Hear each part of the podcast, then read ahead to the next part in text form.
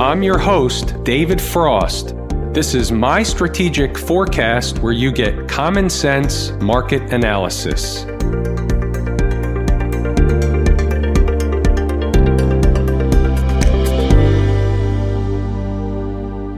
Today is Wednesday, August 19, 2020. We're looking at a daily chart of the SPY or Spider, which is the proxy for the S&P 500. What do we have on the docket today? We have a lot of stuff on the docket today. I have a page full of notes, we have charts, we have numbers. Let's get rolling. Let's start out with the big picture. What we like to do is talk about the first thing, two or three that jump off the page on the daily chart. So what is that? A number one is we're in an uptrend. So technically speaking, there's nothing wrong with the chart. The spiders were down $1.37 today. It's nothing other than a down day, less than one half of 1%. No big deal. Maybe, just maybe, we had turnaround Tuesday on Wednesday this week. That is possible. Speaking of turnaround, we also have to notice that we pretty much finished near the lows of the day. So therefore, maybe there's more downside coming into tomorrow, meaning Thursday. That's possible. We're going to talk about numbers, but first, let's talk about where the market actually went today on the north side. What was the resistance today and why? Well, if we move the chart over, we'll see that the high today happened to be 339.61. Now, the only other number of importance that we really knew about up here was 339.08, which was the former or previous high. So, what's the significance of the number that reached today to become the new high? For that, we have to look at a different chart. Here we have the ES September contract. This is the S&P E-mini futures September contract. So today's high, we'll move this over so everybody can see it.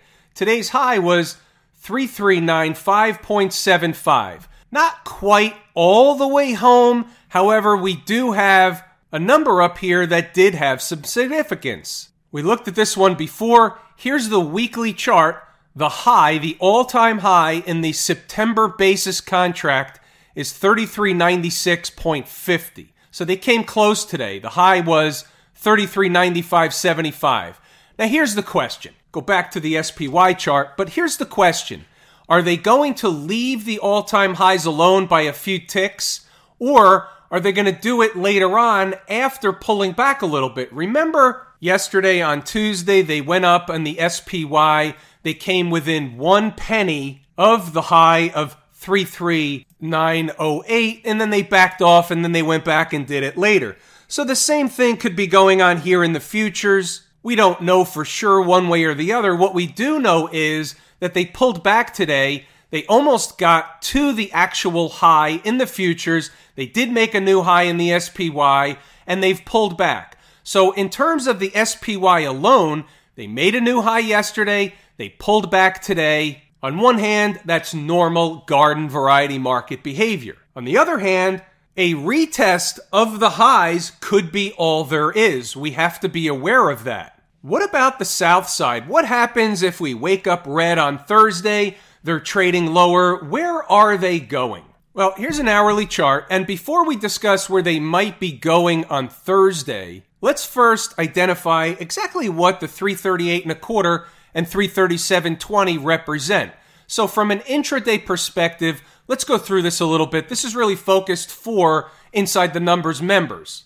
338 and a quarter was important from an hourly closing basis. Above, they were okay, below, they were not. We'll get to the notes from inside the numbers and you'll see this stuff reiterated, but I want to point a couple of things out. When the market started to fall in the afternoon, and this was post Fed minutes, we had the phony Fed minutes released at 2 o'clock. Perfect excuse to sell the market if they were going to sell the market. Inside the numbers, members were informed before the minutes were released that minutes or phony minutes were being released, so we don't know whether there's going to be any fanfare around the minutes. We don't know whether the market's going to move a lot around the minutes. It could be viewed like an earnings announcement, like a regular Fed announcement. You never know. Trading 101 is when there is some kind of an economic release or something of that nature, we want to be careful. We don't necessarily want to be in an intraday position around an announcement. Could work in our favor, we could get lucky,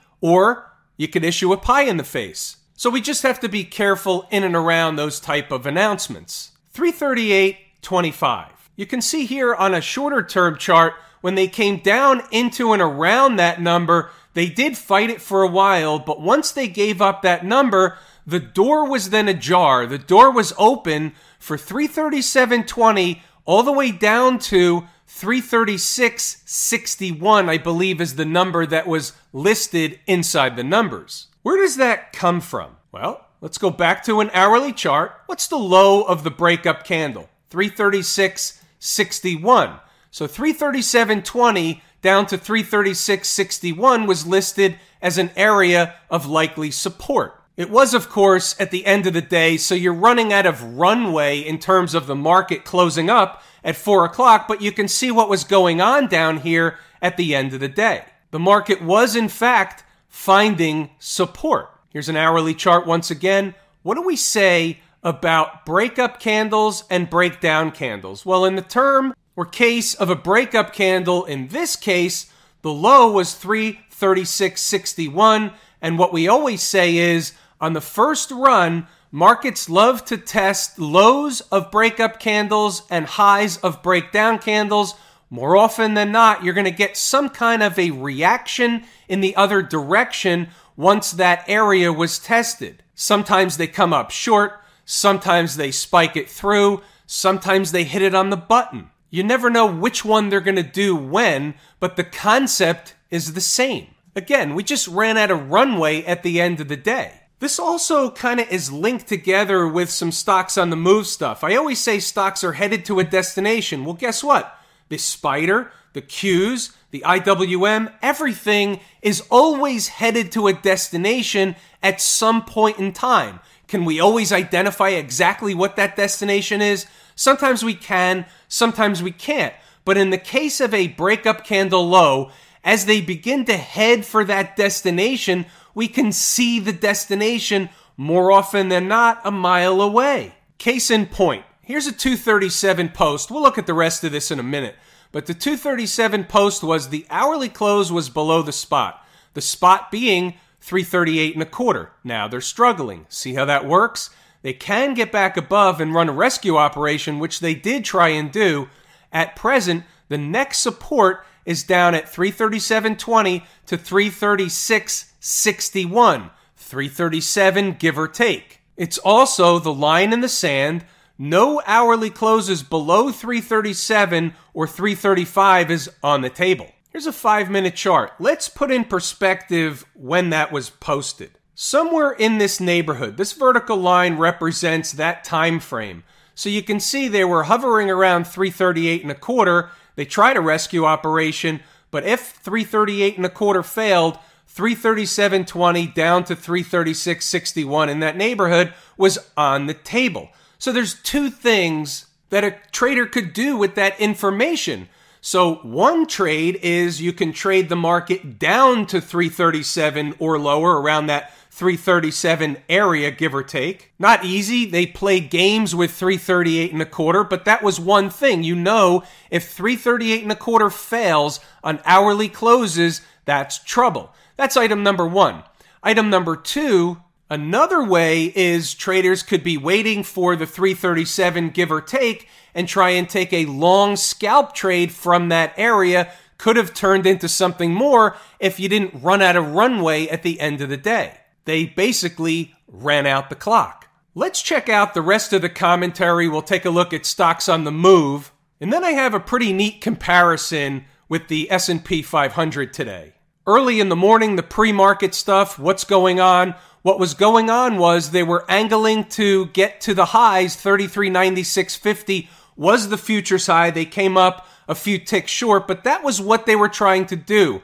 Above that, we know about the big fat round numbers. They didn't get there today. Doesn't mean it's off the table. They just didn't do it today.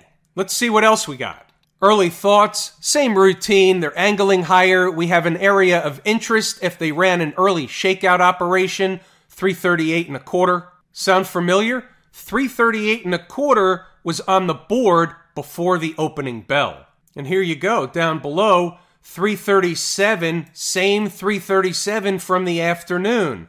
Know thy numbers. Moving right along. As the market opened, the S&P was basically just floating around. They were angling, they were creeping. There wasn't a lot going on. They were trying to get to the next spot, which was the futures high at 33.96 and a half. Moving right along.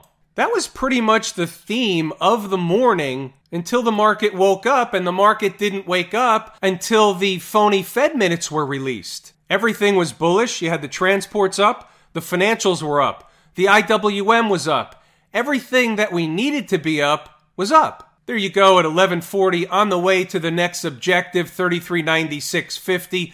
Whether they play games like yesterday or not is irrelevant. There are more targets, SPY 340 or higher. Those are still on the table. Garden variety stuff. They'll pull back, they chop around, and at the time, the transports financials, IWM, all leading the way. It's bullish on its face. That's the duck. And we say this all the time. We don't anticipate a change in character, a change in trend, a change in a stock, a change in the market. We react to a change taking place or something we can identify. When everything looks like a duck, it walks like a duck, it talks like a duck, most of the time, it's a duck. Moving right along. There you go at 1 p.m. Word has it there's a release of the phony Fed minutes this afternoon, probably around 2 p.m. Not sure if there will be any fanfare to go along with it, but certainly an awareness. Moving right along. 215, there's your fanfare post Fed minutes.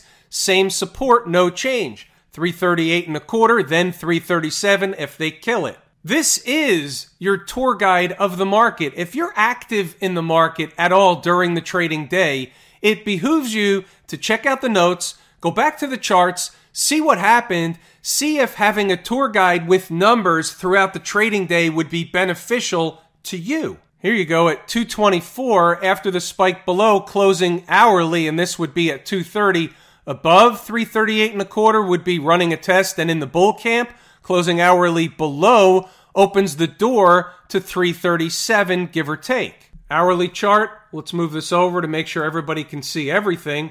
This is the 1430 candle, candle ending 1430. In English, that's 2:30 in the afternoon Eastern Standard Time. Closing price 338.16. Rest is in the books. Moving right along. You saw the 337 post below the spot. They try a recovery operation or a rescue operation. Know the next number, 338.60. If they can't get above that, no dice. Then as they go out into the end of the day, 3 p.m. on, anything goes. Above 338 and a quarter and they're good, below they're not. That simple. That was our afternoon pivot. Stocks on the move. Let's check out out of the seven opportunities on the board pre-market today, we had three that hit their target, couple that jumped their target, and a couple that never happened. Let's take a look at some charts. The first one on the board was Anglo Gold, getting its haircut at the open. And by the way, gold got absolutely hammered today. And we're going to get back to that. But here's what happened with this one. So the number was 2832. They came close they basically ate time off the clock above the number, tried to rally a little bit. When they came back into the number in the afternoon, you don't want that trade anymore. That trade is now mush. Doesn't count off the table. It's a no trade. If you're painting by the numbers, this is absolutely a no trade. How about TJX? This was interesting. If you're painting by the numbers, this was a whopper. This was a great rocket ride real quick. Doesn't look like it on this chart. Let me explain what happened. It's better visualized and explained on a one minute chart. Check this out. So TJX, the first number was 5409. So guess what? The opening price was 5401. So we discard 5409 and we only look to 5355. If the stock opens below a number, we look to the next number. It's the same every time. The rules never change. That's the way it works. So, Therefore, if you're painting by the numbers, you're in at 53.55 or lower if you wait to go lower. And then just a minute or two later, you get a bounce up a buck and a quarter. Then, as the day went on, you can see what happened. The stock TJX ended up just grinding higher above the numbers. And the takeaway from that is this general price zone was in fact the number, the support. Next up, Ross Stores, ROST. Pretty garden variety, cut and dry. Getting a buzz cut at the open, 89.45 was the number on the board. Spiked it through by a little bit, found stability, ended up trading a little bit higher, gave you everything you wanted in terms of a base hit. Some go on rocket rides, some end up to be base hits. We get doubles, triples, we get the whole gamut. We also get pies in the face. That's part of the business. We do have to eat an occasional shitburger. Cree was pretty much a dud, traded through the first number. If you painted by the numbers, it was basically a scratch. You can see here, in between the two numbers is where the stock basically gave you a scratch. I took a scratch today. I think I made a total of $17.50. It's okay. I'd rather make something on a scratch out or just scratch out rather than taking a loss. Before we move on to other markets, I said we were going to discuss where would they actually be going if in fact we wake up red on Thursday, they're selling the market. Where's a spot of interest? How about an unattended to gap? 335 is important. 334.82 is a gap. That's a good spot. Inside the numbers members will be discussing that spot in the morning if we're waking up red. Now, if we wake up and they're trading below that spot, look out below. That kind of stuff is handled in real time for Inside the Numbers members. What's going on over in Camp IWM? Any change from yesterday? Is this doing anything different than it was doing yesterday? Absolutely not. They're basically eating time off the clock, letting the 20 period moving average or home base work its way up toward price price maybe working slightly down toward home base. That's it. That's all that's happening. We're not going to make a federal case out of what's going on in the IWM. We'll move it along. The folks down at the transportation department, same routine. They're a little bit farther away from home base, but what are they doing? They're making a bullish, flaggish kind of formation. However, being that they're far extended from home base, the awareness is that if the S&P is getting hit for argument's sake on Thursday or beyond, then it will likely be that the transports will coming down toward home base at the same time. Across all these markets, especially on the daily chart, remember, the trend is your friend until it's not. A down day doesn't break the trend. What about the folks out in Silicon Valley? Anything going on here? Again, down one half of 1%. This thing's in the stratosphere on a continual grind higher. It's in an uptrend extended from home base, so it's down one day. No big deal. Maybe it goes down tomorrow as well. That doesn't mean the trend is broken just yet. We'll tell you when it is. By the way, back to the SPY daily chart, we should note that we did get an increase or a pickup in volume on the down day. We've been talking about volume on the grind higher. Volume is light, light, light. The path of least resistance in light volume is typically to the upside or sideways. But the awareness is always this when volume is light, they're essentially lulling everybody into false sense of security. The volume is light, but on the flip side, when something happens and a flood of volume, and a flood could mean just an increase in volume on average, if a flood of volume comes into the market suddenly, doesn't matter whether it's on the buy side or the south side or the sell side, you're going to get larger moves than a bread box because you're running on light volume. So a spike in volume is going to accentuate the point gulp. It's almost like there's a vacuum created, and therefore, when price gets moving, whether it's a vacuum up or a vacuum down, it kind of gets going in a hurry. And the phony Fed minutes were a perfect excuse to take just a little bit of air out of the balloon. So back to the Qs, and we talk about volume. We had the same pickup in volume, but we were still below the 90 day average volume. So what this tells me is there's no institutional participation to a big degree, no institutional conviction. They weren't just dumping the market, dumping the Qs. That's not what this chart is saying just yet. Doesn't mean they can't come down a couple of more days, but there's no teetering on the brink of collapse going on right here. Not just yet, anyway. What about the financials? The financials were flat. They were up like the transports, and then they sold off toward the end of the day with everything else, finished not at, but near the lows, still holding the 20 period moving average. So, is there really any dire situation here for the financials? And the answer is no. Even below the 20 period moving average, you have this breakup candle low. And we talked about the number last night or the night before of 2415 close the day below 2415, maybe some trouble on hand. However, that general area around 24, 24 and above is really the last or most recent breakout area. So are the financials failing or are they recocking the gun? Why don't you put that in your pipe and smoke it? Maybe these days I should say, maybe you should put that in your bong and smoke it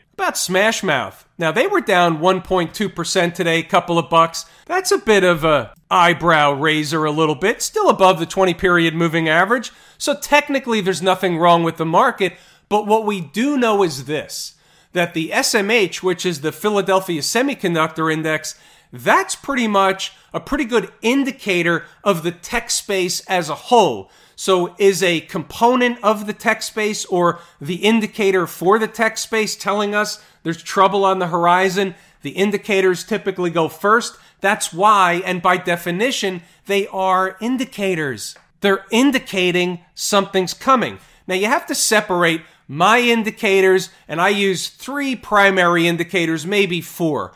I like the IWM and the transports for the equity markets as a whole. I use the SMH. I use the financials. Those are my primary indicators to get the big picture of what's going on. We're not talking about stuff on your chart with lines and whatever else from Joe's indicator shop. You know, the stuff for $97, buy three, get one free. We're not talking about that stuff. We're talking about stuff from a big picture perspective that gives us a pretty good guideline on a regular basis. I like to call it the tried and true stuff. Now, remember before I said I want to make a pretty interesting comparison. And then I talked about gold and the fact that it got hammered today or killed. So this is a chart of GLD. We don't have to use the futures for this. It doesn't really matter. Here's the point. I just want to go over a concept. So gold was on a melt up. So the S&P was on a melt up. It is on a melt up. It's still really melting up. We don't know whether it's cracked or not. Maybe today it has, maybe it hasn't. We don't know yet, but it's basically on a melt up. So it doesn't look the same. It's not like a uh, straight line up scenario, not quite a straight line, but GLD was at one point almost a straight line up. And the point that I want to make, and we've done this for years and years from time to time, depending on the market and what's going on, but you have to realize what was going on, what the feeling was, what was in the media at the time gold was going to keep going forever. And I'm not saying this is over, it's in a long term breakout, but nothing goes one direction forever. There's pullbacks, there's corrections along the way. Everything recocks the gun, the whole nine yards. But when you're at this point here, it never feels like it's going to crack. It never feels like it's going to come down. And then all of a sudden, next scene shows, you look back and say, oh yeah, that was stupid. Nothing ever goes forever. But it doesn't feel like it until you see a sign and or signal of a trend change. Now, the comparison is with the S&P 500. The chart looks different. It's not on a melt up slash type of straight line up, but it is somewhat of a melt up scenario. So maybe we have a blow off top. That is a possibility. Maybe we topped out today. That is a possibility. The point that I want to make is at some point in the future, three weeks from now, six weeks from now, two days from now, we don't know. At some point in the future, we're going to look back and say, oh yeah, it wasn't going to go up forever. Boy, did they take some air out of that balloon. That will happen. It never feels like it until it does. Same thing on the flip side. When the market's going into an abyss and it's going down every day and the market's crashing, never feels like it's going to turn around until it does. I like this comparison too, so let's go over this one. The RSP is the equal weight S&P. So you've got a lower high scenario working. So this is why we're going to pay attention to this. You have a high and you have a lower high. Now, if this is representative of the S&P, why do you have a lower high? because inside of the S&P it's not as healthy as what it seems on the outside. Why is that? Because it's top heavy, meaning it's unweighted or it's unbalanced to some of the big tech names, for example, names we know. So when that happens, it gives a false sense of what's really going on. This is what's really going on in the S&P. You have a lower high. Doesn't mean the rally is over, the current rally, maybe. It looks more like the IWM and the transports. Maybe it's just a pullback, maybe it's not, but right now it's still in an uptrend and it's okay. Maybe there's another push higher. We don't know yet but it's still a lower high scenario. Therefore, we're paying attention. It's a puzzle piece. It's on the table. Have I told you how much I appreciate each and every one of you? Without you, these videos are not possible. That is absolutely true and absolutely accurate information. We're going to pull the ripcord here today. I'm David Frost, my strategic forecast. Thanks for tuning in to another episode of Common Sense Market Analysis.